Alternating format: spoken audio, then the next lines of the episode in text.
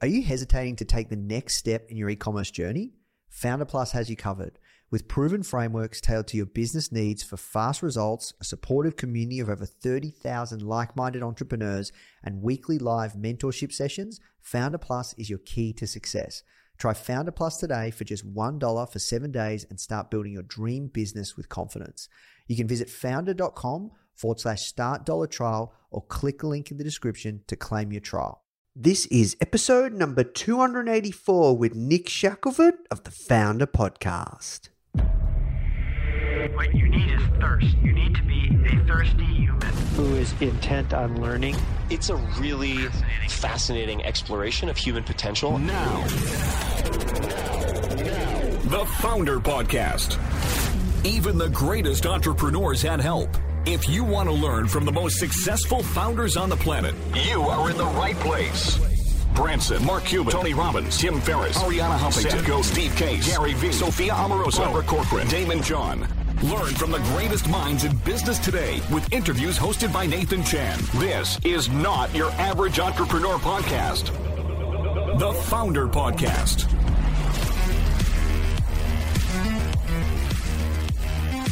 Hey guys, thank you so much for tuning in. Before we start today's episode, I just want to let you know that our goal at Foundr is to help entrepreneurs succeed however we can by giving away high quality content in the form of interviews, blog posts, podcasts, YouTube videos, you name it. We put out so much content to help you.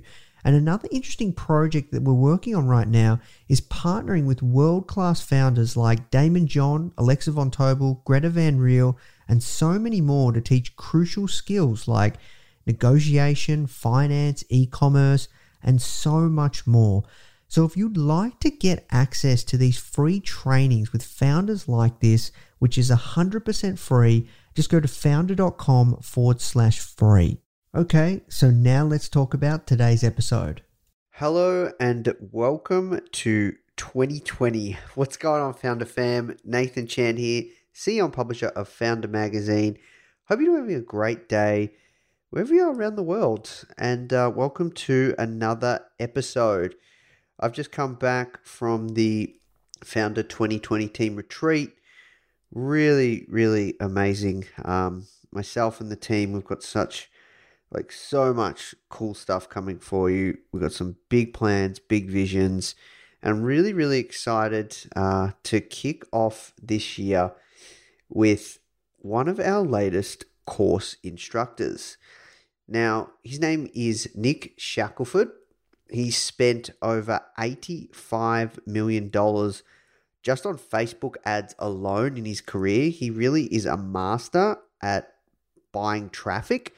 So I know a lot of you listening probably have heard the power of Facebook ads. This guy lives and breathes this stuff. He's the co founder of an agency called Structured Social. And I just absolutely pick his brain on everything you need to know about Facebook ads, especially if you have an e commerce business. Now, he is one of five instructors of a new course that we're launching soon called E Commerce Masters. Now, if you have an e commerce business already and you are generating sales, so you don't want to know how to start an e commerce business, but you want to know how to actually grow it and scale it, um, you've definitely got to check out this course. It's called E Commerce Masters. We've got five incredible instructors, and these are all instructors that have multi million dollar businesses. Um, you know, we're talking email marketing, PPC, creating new SKUs, logistics, manufacturing, influencer marketing. It's a really, really incredible course. So if you want to know more, make sure you go to foundr.com forward slash advanced e commerce. So this course goes through the five core pillars you need to double, triple, and really build a large scale e commerce business in the multiple six, multiple seven figures of annual revenue. All right, guys, it's foundr.com forward slash advanced e commerce. Make sure you go check this out. All right, that's it from me. Now let's jump into the show. The first question I ask everyone that comes on is uh, How did you get your job? Oh, so I got my job. I got my job because I realized when I was wanting to be like when I wanted to do something, I knew I had to be a brand. Um, and this goes back to I played professional soccer. Like that is like where the, everything began. Is when I played for the LA Galaxy. And I, if if you realize this today, like Kobe Bryant, Michael Jordan, LeBron James, Cristiano Ronaldo, all these dudes are actually like legitimate brands. And so if you don't if you don't position yourself, you don't really get to require the contracts. Like you if you don't position yourself as something unique or they oh hey, you are going to make followers or fans come be a part of well, that I assume like obviously I wasn't uh, I'm not a Beckham or Cristiano Ronaldo, but at the time I had a small following in, in the stateside around goalkeeping. And so I was hoping that if I was going to be a brand, if I was going to have someone that actually wanted to be a part of like what Nick Shackelford was all about, I had to kind of have like a personality and a vibe about this. And it's actually, I don't know if you guys remember this trend, but remember when like man buns were like a really big deal, like in Yeah. in 20, 2015 and 2016? Yeah. Um, well, I, I I was running with that, and I was like, okay. And I'm sure there's like a picture you can find out. It's on my it's on my Instagram somewhere. But I had a big beard and I had like a big old man bun, and I was like, yep, this is this is who I am. I'm going to be this kind of person. And that establishment kind of got me recognized. It, it allowed me to stand out enough for them to give me a chance. And I just so happened to be good enough to get the job to be to be a pro player. And things things kind of took its own route. And you when you realize like I'm a six foot guy in the morning. And if you're going to be a goalkeeper, like you need to be six two, six three, and America just loves giant athletes. So I kind of, I kind of already saw like the writing on the wall, and I, I made my own exit out of professional sports because I, I kind of just had bigger goals for myself, and I realized for for a career in professional sports, it goes two different ways. One, you already signed a large contract and you kind of locked in for a franchise, or two, you kind of like take your time and you get a bigger contract as you go, as you go, as you go, but you're really only getting life until you're about 30s. And I'm going, why am why am I gonna I've already I've already wasted, I wouldn't say waste, I've already invested a large chunk of my life to this one sport. And what it taught me, and I and this is what I was telling my kids when I was training them, is like, listen, sports is a vehicle. Like it, it you just got to know when you need to like exit. It's same thing with a job, right? A job is a vehicle. You just got to know what when's your time to take that off ramp, when when you need to exit into the, your to your next uh, next turn. So, and what was it, 20, 2015 was then I realized there's no way that I'm going to reach the goals that I have for myself, both financially, personally, and in my relationship. Because at that point, I wasn't able to like at least pay for what what my life would be with my partner. There's no way her and I are going to be able to grow something. So I, I bet essentially fired myself from the only job that I ever really had, which was playing soccer, and jumped into marketing, which I got very, very lucky because I was coaching a daughter. Her name was Ava Puepke, and her mom was Rachel.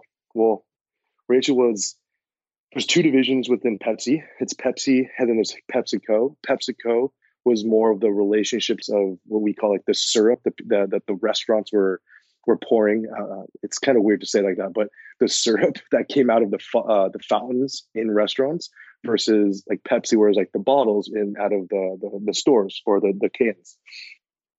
And they were they were trying to trying to get millennials to be more of a primary purchaser in restaurants. And so Pepsi would partner, PepsiCo would uh, PepsiCo would partner with different uh, restaurants. This one was what we call on the West Coast. One's called the Wahoo's Fish Tacos. Have you heard of this? No. Okay, so it's it's a pretty well known like West Coast like fish taco place. Um, the owners were Wing and Wing Lam is one of the cool names, and he's a really really cool founder. I think he'd be a great guy to interview as well. And he he was how do we get millennials to to buy fish tacos and to talk about it on social media?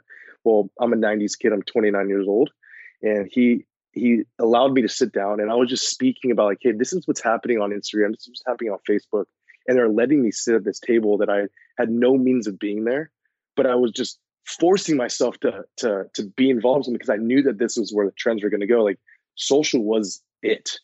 It- it- This is all social was, and I was like, okay, if I can be that millennial consultant speaking on behalf of what we or I specifically would like, maybe I could have more conversations with smarter people that they would put me in better positions of being um, an advocate for how millennials would want to be sold to. Because everybody at that table was 35, 40, 50. At the time when I was sitting there, I was, was 2015. How old was I then? Um, 23, 24, right? So they didn't they didn't know we were buying anyways. They were just looking at these reports and documents, and it didn't make sense until I actually put it into terms of no, this is how you guys should sell. The one campaign that took off for me was for BJ's uh, BJ's restaurant. BJ's restaurant, which they're famous for the Pizookie, or they're famous for um, like deep dish pizza and uh, cool cool brewers, cool, cool beers.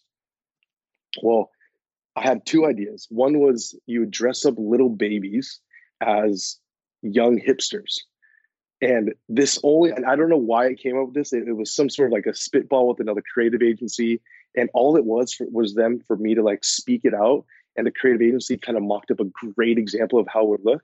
And they bought the idea. And I sat there and go like, wait, wait. So all I had to do was think about an idea and present it to somebody. And then they bought it and then we all get paid? Oh my god this is i, I want to do this forever like this is incredible.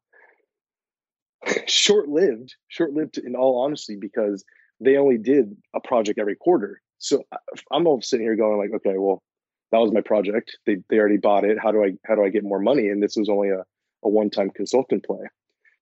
Rachel her cousin her name was alizon this is right when Apple made a huge push into digital because this is right before there was like about 2016, 2017 um, under Resolution Media, which was the main uh, agency that had the contract for Apple. Apple has a team called MAL, Media Arts Lab. They're based out of Playa Vista and they handle their billboards, they handle their TV spots, they handle their paid social, they handle search, they handle everything under this one area. Nobody really even knows about them. So it's called MAL. It's in, in Playa. And I got the job of a lifetime to be a part of like Apple's global paid social team. Like the t- dude, are you talking like first of all you have PepsiCo, and I was like, okay, that looks great on the resume, and then B, I realized okay, that was only like organic stuff, so it didn't even, it wasn't even as valuable to me personally because it was heavy on the creative, heavy on massive budgets for production because you had to sell it into a large organization. Pepsi didn't make sense to me. So when when Rachel goes, go talk to Alizon, see if they're looking for for someone to to run their Facebook or run be a part of that social team. I was like, oh, of course I'm going to do do this. Walk in, they were open arms because they just wanted anybody at this time to try to associate. And I was like, listen, I know Facebook, um, I know how to run ads, I can run this, I can run that, and they're like, okay, sure, let's give it a go. So in twenty in 2016, uh, this is when they were launching the i the this was the iPad Pro the iWatch and the iPhone 7. Yes, these these were the three of these. And this was the team where we were able to run. So I was in charge of APAC and EMEA.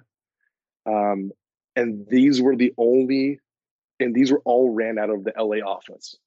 And so, Nate, when I tell you the type of budgets that we're able to play with this, it would make no sense to you. What type we talking? Okay so there was a tool in Facebook back in the day where you would you would it was it's essentially called it was the reach and frequency tool, and the reach and frequency tool was saying if I wanted to hit as many people as possible, you just have to start inputting a budget, and it would tell you the impressions or the total amount of population that you could hit in a certain area. So Alizon and myself, we would sit down and we choose. Okay, so if we're going to target the UK, a little bit of Ireland, Spain, Portugal, uh, England, and a little bit of Germany. How many dollars would it take for us to reach every single person in the country three times? And as soon as we typed that number in, we'd send it for approval from Apple. They'd send back, yes, go ahead. And that was our budget. Wow. It every single campaign we did was just a regurgitation of an ad that ran on TV that our creative team would just chop up allow us to run on Facebook and Instagram. And we never even looked at what happened for performance because you can't buy it. Wow, that's crazy. It made no and so so that's so think about this. My first jump into paid social was playing with millions and millions of dollars, and I never even had to look if we made money or anything. Wow. So fast forward a little bit, how did you get into the fidget spinners and and really popularize that? Well, it, it actually came right on the back of the the situation at Apple because I knew that I knew if the big brands were spending the money like this and they were actually not measuring performance. You know, where I currently live in California, Orange County to LA, that's about 45 miles one way. So two ways, it's I'm, I'm pushing about 100 miles depending on traffic in that. So we did that for about a year and a, a year and a half, and I started realizing, well, I hate everything about this. I mean, I'm in a car for at least four hours a day. Then I sit down at the desk and do the job that I enjoy. And I come back. I'm not a good person. I'm not being a good partner.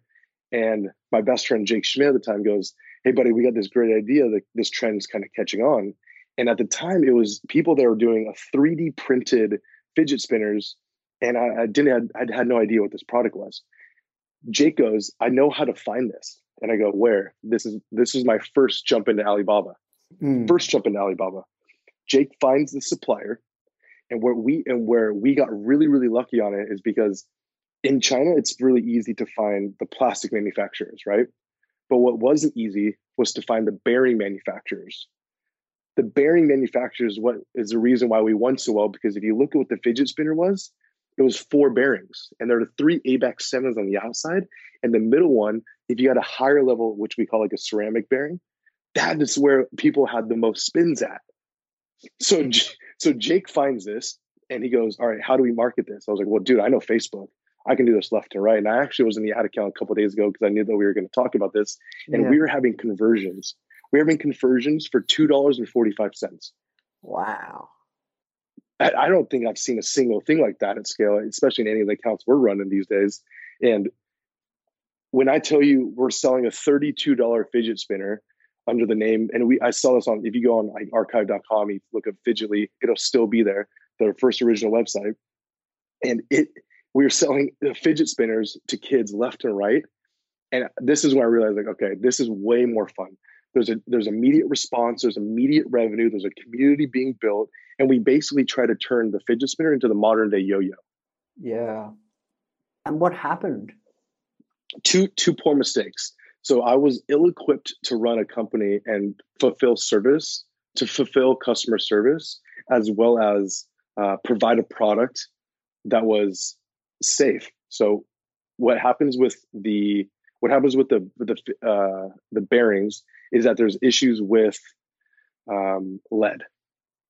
So the issues with lead, we weren't wrapping. So when you when you deliver the product, you had to put a warning sign around where the spinning part was, so that you let them know like this is there's a choking hazard here because the bearings would, could come out.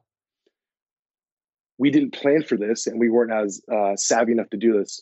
So we started getting a couple of lawsuits. We started getting a couple of people uh, having complaints around like, "Hey, this is causing sickness. Like my my kid ate this," and we started getting some some wild complaints about what happened. And we had a very very good successful run for the first about like say like six months. Um, our run rate were was just under half a million dollars in that first six months, and it was the biggest rocket ship with the biggest explosion you could possibly think of.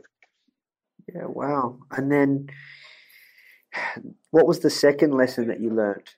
the second lesson we learned is when we partner with somebody that we expected to to to provide us clear capital that was that needed to be more established at the beginning uh, and what i mean by that is when jake and i came into this we were basically taking all the money that we were making and buying inventory as quick as possible well we didn't that didn't leave us for much dollars for marketing that didn't leave us much dollars for branding that didn't leave us much dollars for customer support because it was just us two and a couple of our friends helping us out. So when we brought this partner that we, I, I won't mention at the time, he took too much equity in the in the company itself and wanted to take it into a direction that we didn't believe. But he was older than us. He seemed like he was the right person to be partnered with, um, and he took it into a direction which now realize was one of our downside is he made a connected smart device called Fidget Control. Um, at the time, it sounded like a good idea, and he was very convincing. Uh, but it was actually probably the, the worst move we could have made. No one's going to use a smart connected fidget spinner when this was a trend that was just as as quick to go down as it was to rise up. We basically gave up uh, too much too much decision making in the company to someone that didn't necessarily have the same uh, vision as as we did, and we basically worked our way out of uh, a company that we started by ourselves.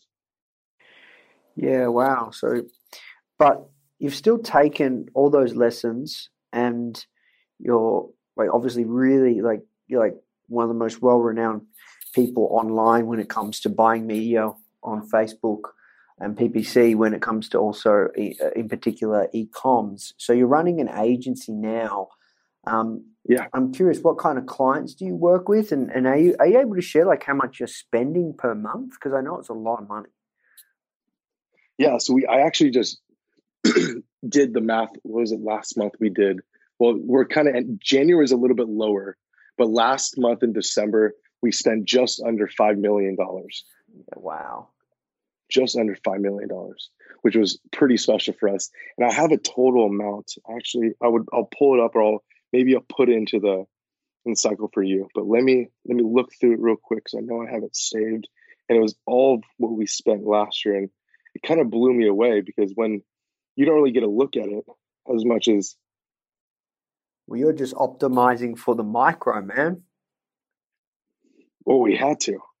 So last year total, um, we spent just over 17 million for a total return of 55. And that was from January 1st to December 31st. That's crazy. That's that's incredible returns, man. All physical products. we only do ecom. That's all we do. We only do ecom products. And you you asked like what kind of products we work with. Well, I realized really quick I don't like product development. I don't like customer service. I don't like um, ideation of products. But what I really really like is when that product comes to me like, hey Nick, um, I understand that like here's our here's the product, here's the demographic we're really trying to go after. But there's a little bit of uh, smoke here. It, it's starting to make sense. I just don't know like the proper structure of testing, and I don't know the proper structure of like when to scale. Because if you were to ask me like the difference between a good media buyer and a bad media buyer, a good media buyer feels confident enough in the dollars they have to invest to learn. It's what we call is like we have to buy the data. And I never get mad at like whether a buyer is working for me or if there's a, a buyer internally at your at, at, at someone else's company. Like you have to spend the money to learn. It just has to be a clear set of dollars spent. Like, and what I mean by that is like everybody always asks me this question: How many, how much money do you spend to know you've spent enough money? Right? Like, how how do you know how much money to spend before you go like, oh, it's not going to work anymore? Well, if your tests are clear, because I think we've talked a little bit about this before, is it's kind of like the, the microwave theory, right? The microwave, the microwave has many of many things it could do essentially it heats it up, but you can put many different products into it. So Facebook being the microwave, it's going to heat that product up. It's going to get it to where you want it to be.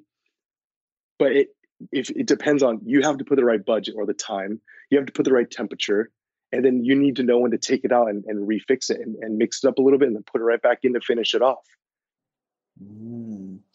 So I'm curious because that's that's like incredible. That's like that's like really that's like really good ROAS, man. Like we're talking, Yeah. Well, at least a three three x ROAS on on an ecom. Sometimes sometimes when people are super aggressive, they're like a one point five at serious scale.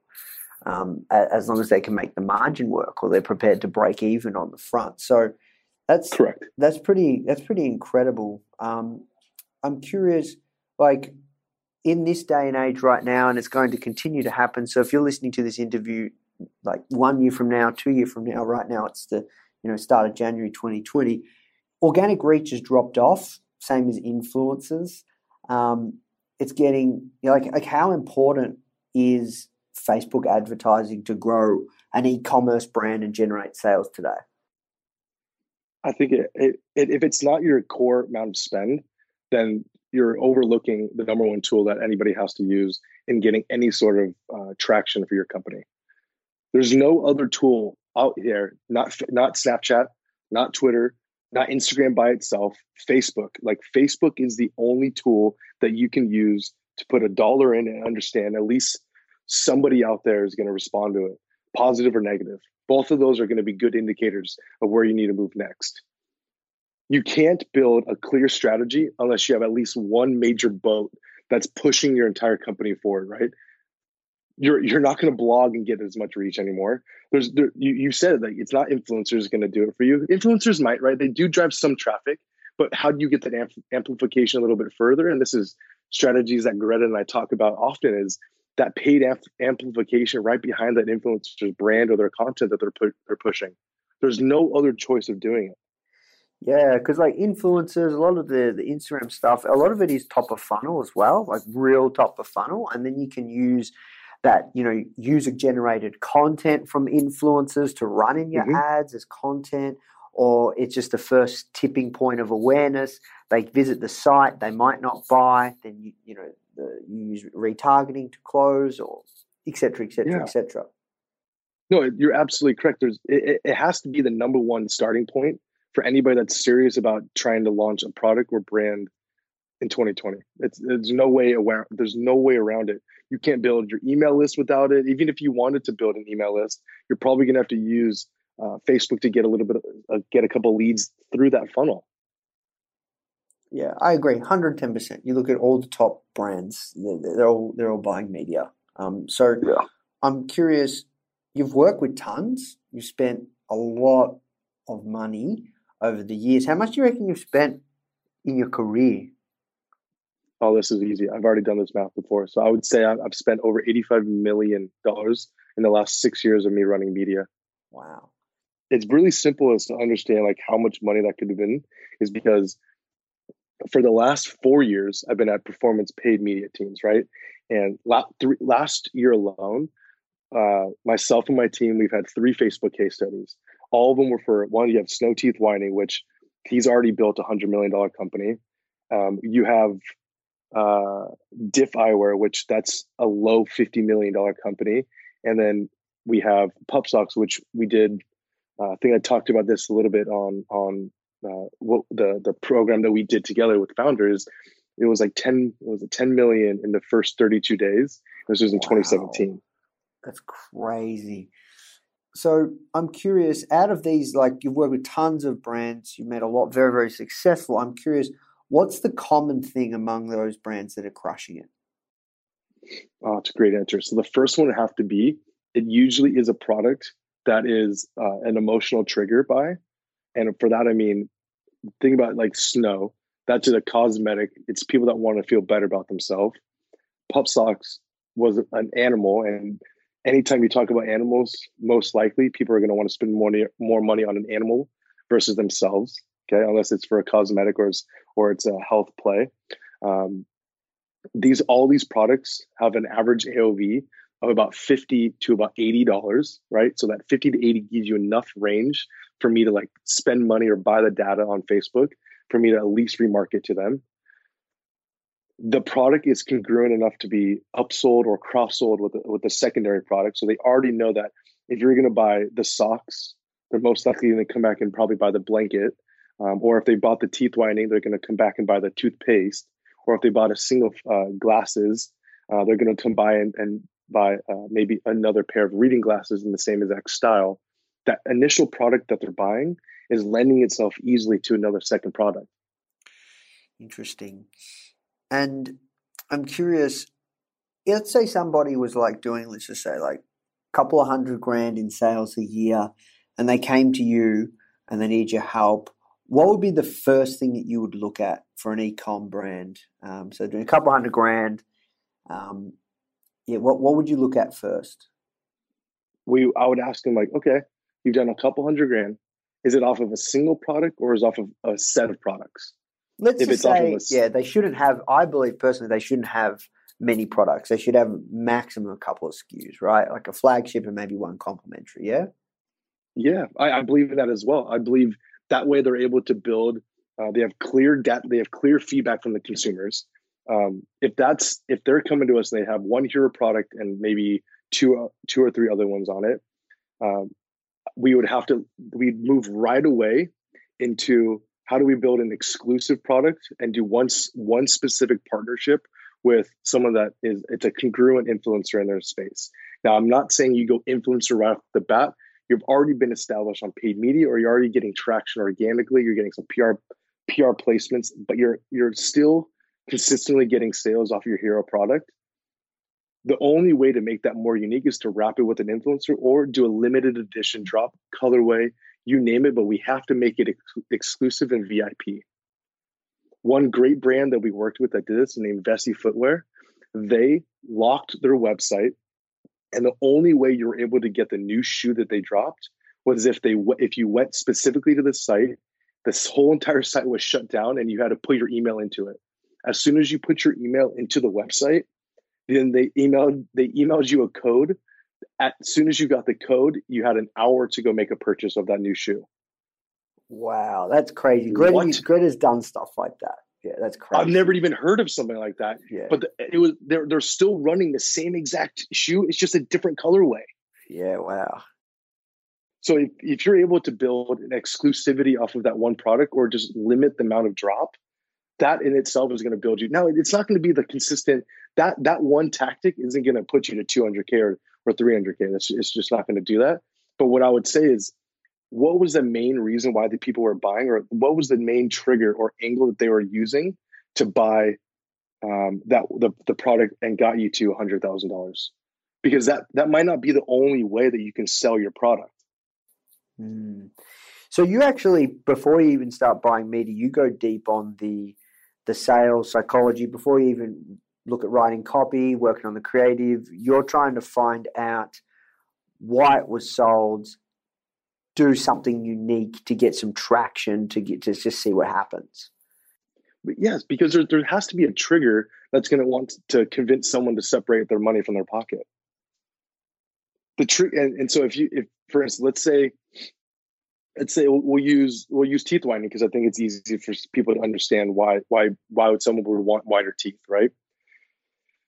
So if if someone's wanting wider teeth, and the the reasons could be like, I have a job coming up, right? I'm trying to better myself. I'm trying to get a better career that in itself is an angle that could be highlighted and shown both female and male um, it could be someone that is uh, a little bit less fortunate and that, but they want to aspire to be someone that's in a, a more of a professional way cool that person's trying to aspire to have a better job second what if you just got broken up with and then now you need to kind of reposition yourself to be more attractive and potentially even go out and find a new suitor okay that's the same product but you're now approaching someone that maybe wants to make themselves look better to a potential uh, uh, male or female. Second is, what if it's just for yourself? Like maybe you just want to feel better about yourself holistically. Now you're talking about you the whole entire time. It's still the same product, but there's three different angles in which you can present it that might be a trigger and that might be another faucet for you to kind of get a bunch more sales under the same product. It's just a different reposition. Yeah, I love that. We talked about this last time. It's a game of angles. Yes. And it goes back to Facebook. Facebook has the tools that allows you because if, if you if you're if you really wanted to break it down into an absolute science, and there's only a few couple brands we've been able to work with this that that have understood that they need to build the experience from the ad to the landing page all the way to the purchase that highlights the exact angle that they started with, which top of funnel, which is if you're going to use teeth whitening for trying to find a suitor, and that first ad that you show them is having doubt as you make meet your next partner, and then the page that they're landing on is a potential scene of them going out on a dinner date, all the way through. That is from ad to the landing page, all the way to the purchase, and then they get the product.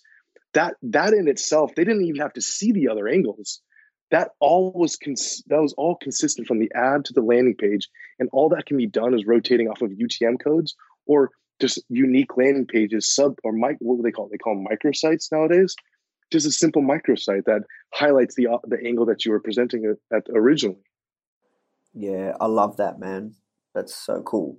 So we know, like, for us at Foundr, we, we don't sell, we can't do, we sell mag, printed magazines and books, but we're not like a core, like, e-com brand, like, we're more media and education.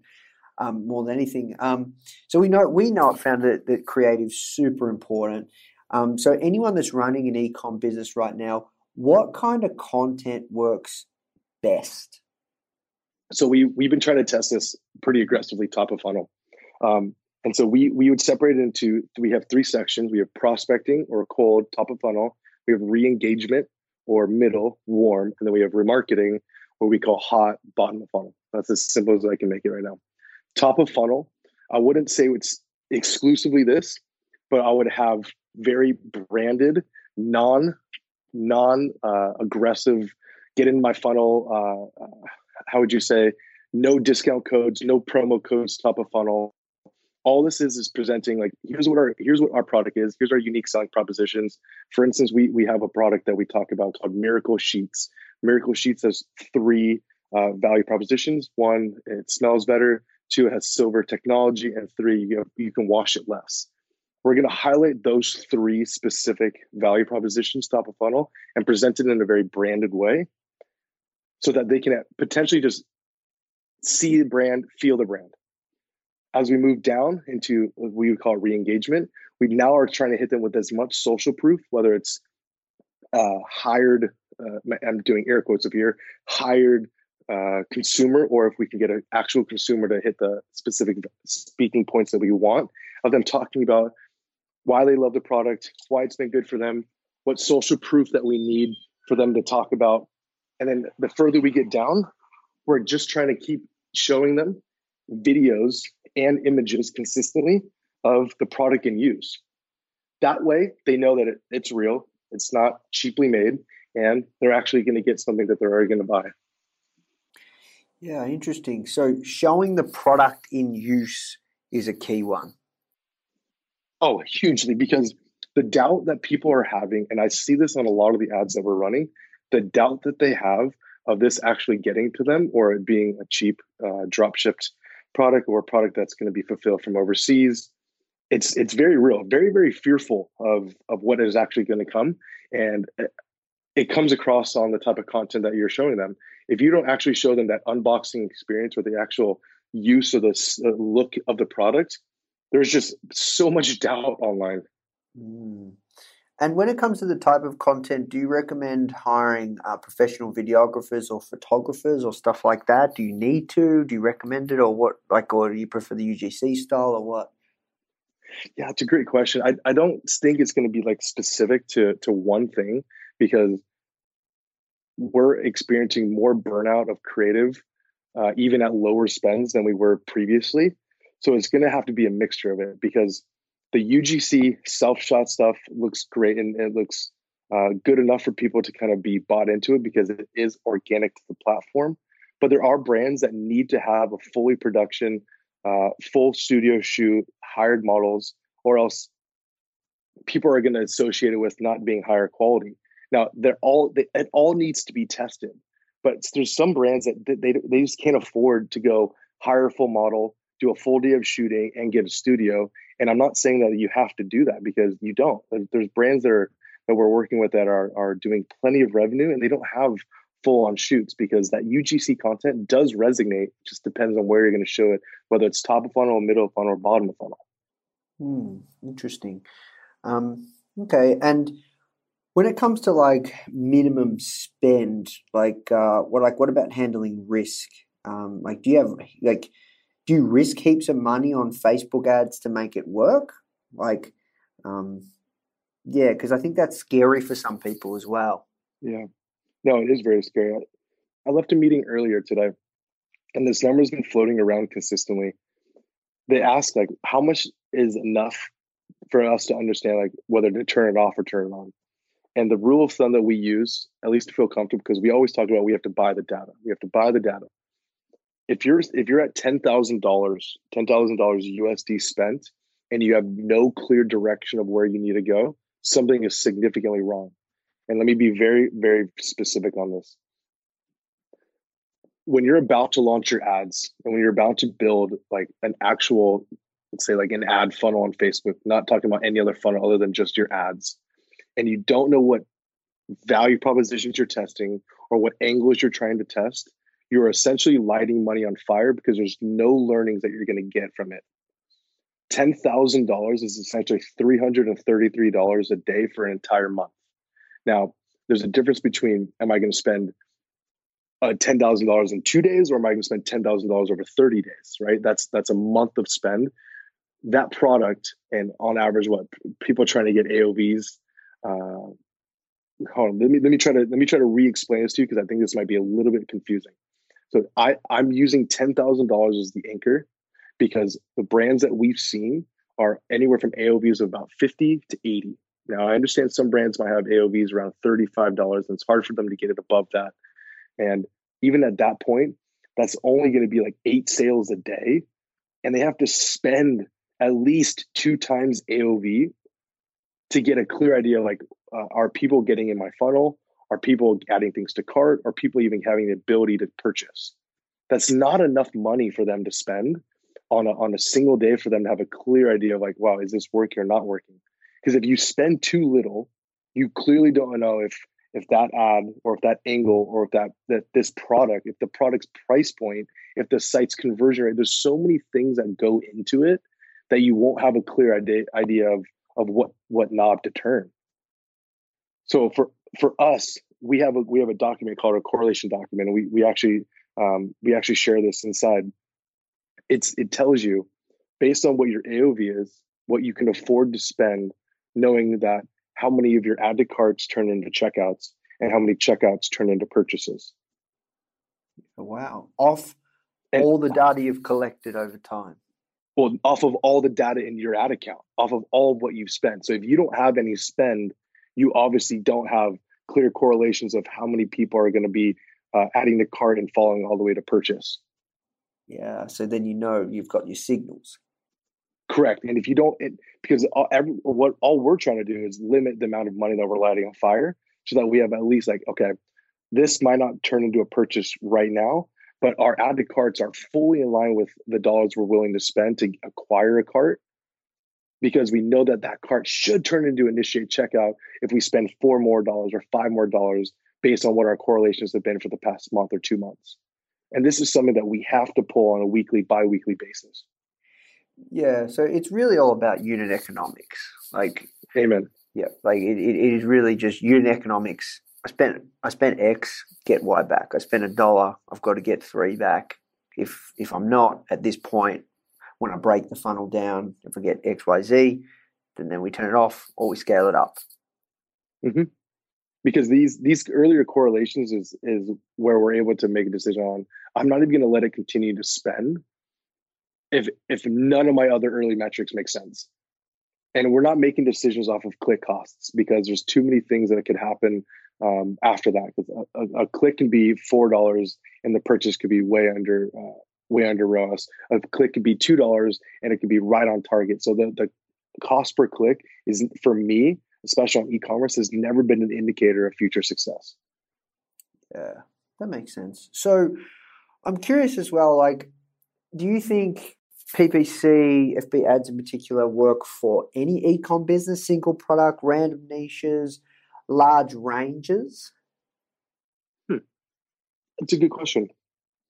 I would have said no to this question earlier if I didn't have proof that Facebook ads can sell expensive furniture. Like the most expensive thing I've ever sold was, I think, thirty-five thousand dollar, and it was like a couch.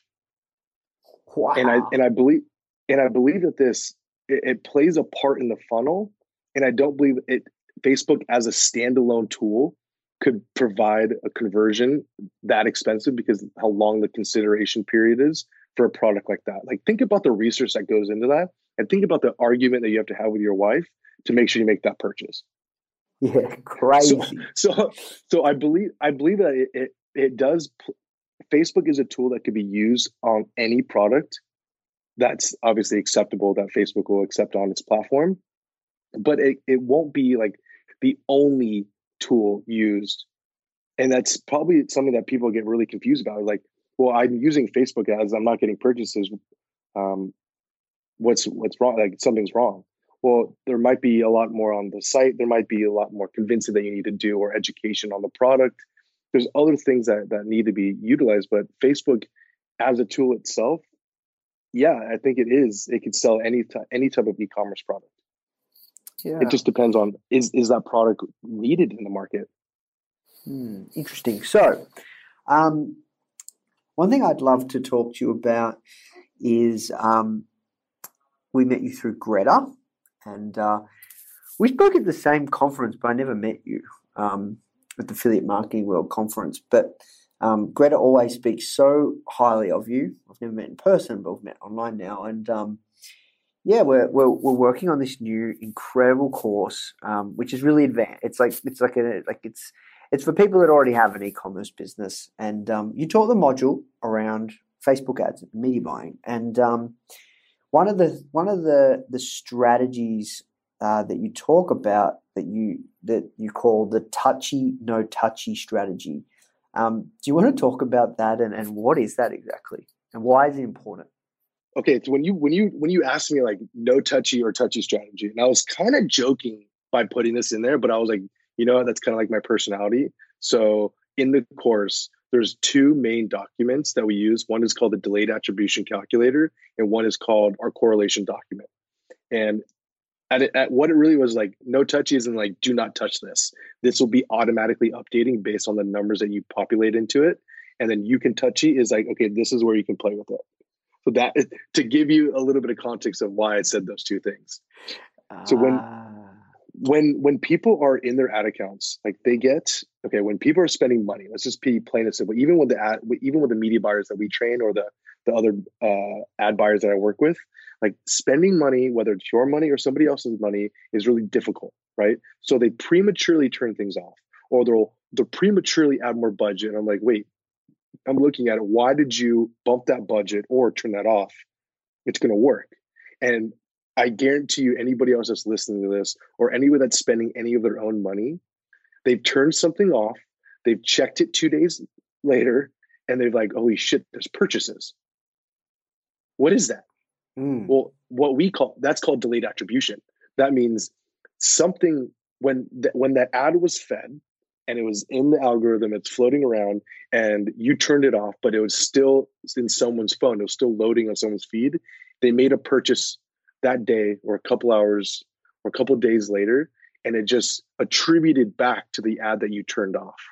So although you turned it off, it got a purchase and it updated, and now all of a sudden that ad, that ad set, that campaign is profitable.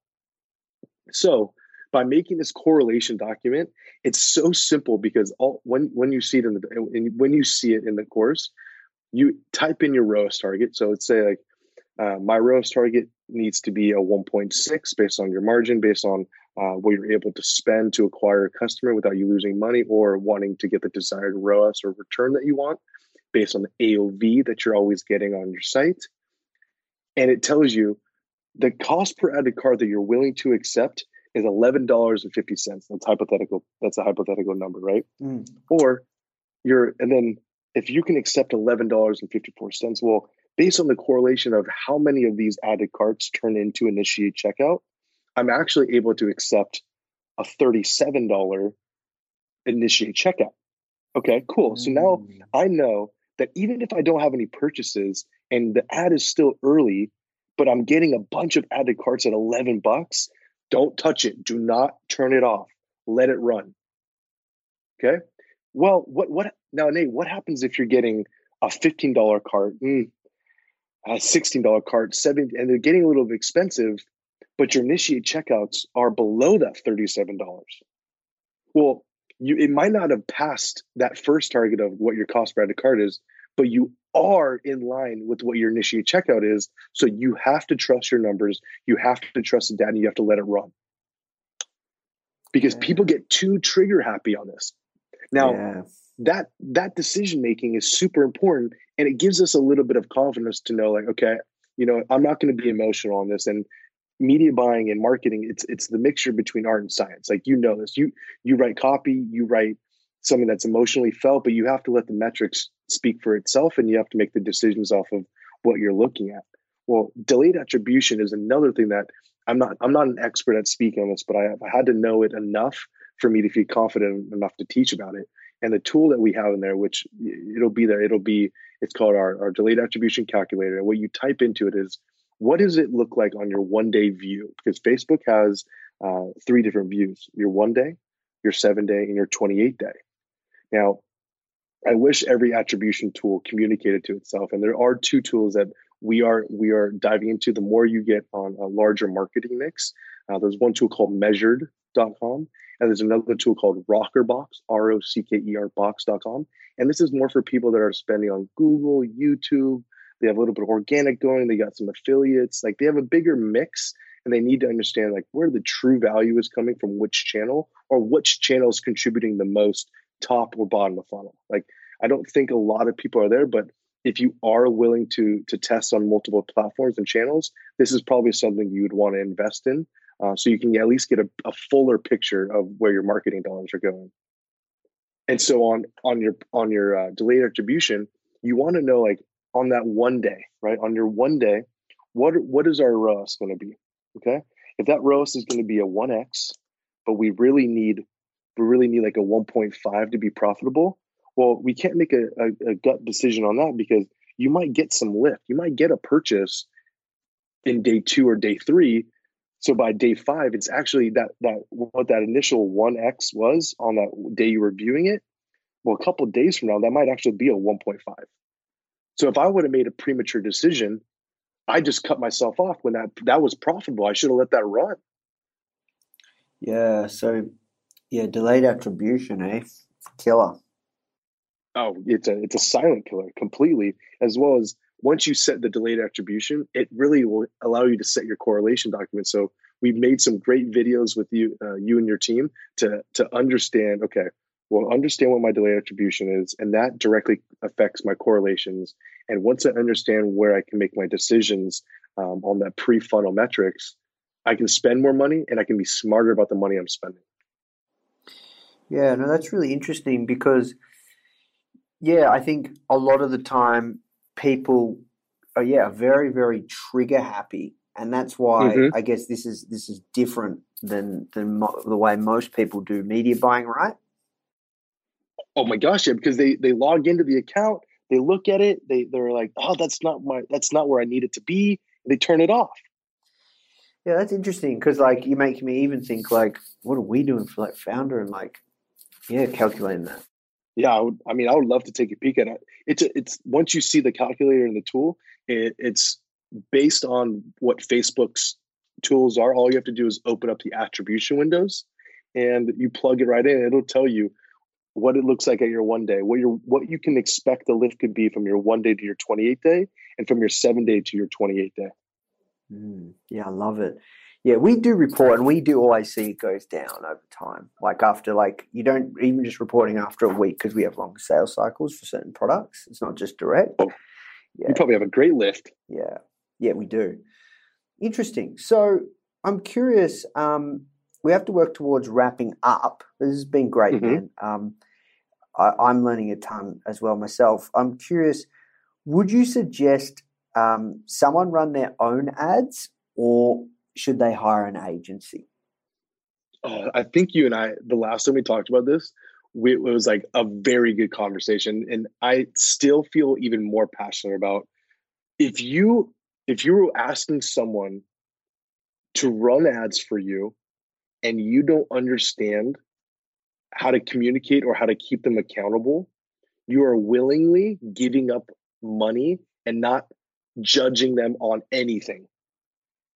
You are you are purposely giving them all authority to either tank your company or take to the next level. But most likely, if you haven't set them up for with the understanding of like, hey, I know how to run my own ads and I and I need someone to manage that because I have more important things to do in my business. I could run my ads. I know how to do that, but I need someone to focus on that because I have to run all the other elements of my business. And if you're still doing like what a lot of the brands that we're talking to is hundred grand a year in that, you have the time to run those ads. And there's just a couple of formulations and there's just a couple of structures that you need to follow uh, that we teach that I I know I teach consistently that you can plug and play and let Facebook do it for yourself because they've created so many tools from CBO to dynamic creative testing that you can get a lot of this stuff done on your own. And if you can't speak the language, any agency or any freelance person that you're going to work with or someone that you have in house is going to be able to pull a quick one on you or at least not give you the thorough answers that you need. The per, the media buyer or the agency that you hire, they're supposed to provide you clear understandings of like, hey, if you're investing X amount of dollars in it, which you're probably going to be paying someone between twenty five hundred all the way up to fifteen thousand dollars for some people that are getting a full service agency, what are you getting from that? You need to be getting insights into what who, what customers are buying, what creatives, what angles are are people are responding to or reacting to, and where what days of the week the purchase is coming, what regions are being purchased from that. what insights that matter for me, like me being like an agency owner, and this pains me because like I I rather deter as many people away from using an agency unless you've run things yourself. Is if you don't have the questions to ask, we could literally tell you anything and show you some spreadsheets of numbers uh, and be like, oh, it's getting better. But if if you, if it's not getting better, how are you going to hold us accountable? Yeah, hundred ten percent. I agree. Like I, I am not a master by any means at Facebook ads, but I know enough to be dangerous and and really even set benchmarks from talking to other people in like my particular industry, understanding what are the targets we should be going for, like all these different things. Like you just you really have to know the lays of the land. I agree. Yeah, and then at, and then at that point, now you are partnering with somebody. Now you're going like, hey, I'm going to manage this part of my business. You join me on this, and you, you might find some great relationships in that. They might be, they might fall in love with your product. And what if they want to be more involved, more invested in that? Yeah, no, I love it, man. Well, look, dude, um, I'm mindful of your time. We have to work towards wrapping up. It's getting late where you are as well. Um, question: uh, Where's the best place people can find out more about yourself and your work and your agency? Ooh, well, you don't even need to find out anything about the agency. But if you wanted to, it's structuredsocial.com. If I, if anything, I'd follow me on Instagram. I am Nick Shackelford. That's probably the most consistent uh, uh, I am there. Uh, and I'm I'm also I'm I'm in the founders group, right? So I'm in I'm in the startup to sell. I'm in all things founder, and I'm I'm very very appreciative of what you've been able to build and, and the people that you're going to be bringing into my life shortly. Amazing, man. Well, look, um, bro, thank you so much uh, for your time and everything you do. This was an awesome conversation. I know people would have got a ton out of this. Of course. Thank you so much, Nate. Hey guys, I hope you enjoyed this interview. As you might already know, our mission at Foundr is to help tens of millions of people every single week with our content, either start or grow their business, which is exactly why we're partnering with world class founders such as Daymond John, Alexa Von Tobel, Greta Van Riel, and so many more to teach crucial skills such as negotiation, finance, e commerce, and so much more so, if you'd like to get access to these free exclusive trainings, please go to foundr.com forward slash free. These are 100%. We go super in depth on teaching a particular topic, and I know that you're going to love them if you enjoy this podcast. So, just go to foundr.com forward slash free. All right, guys, I'll see you in the next episode.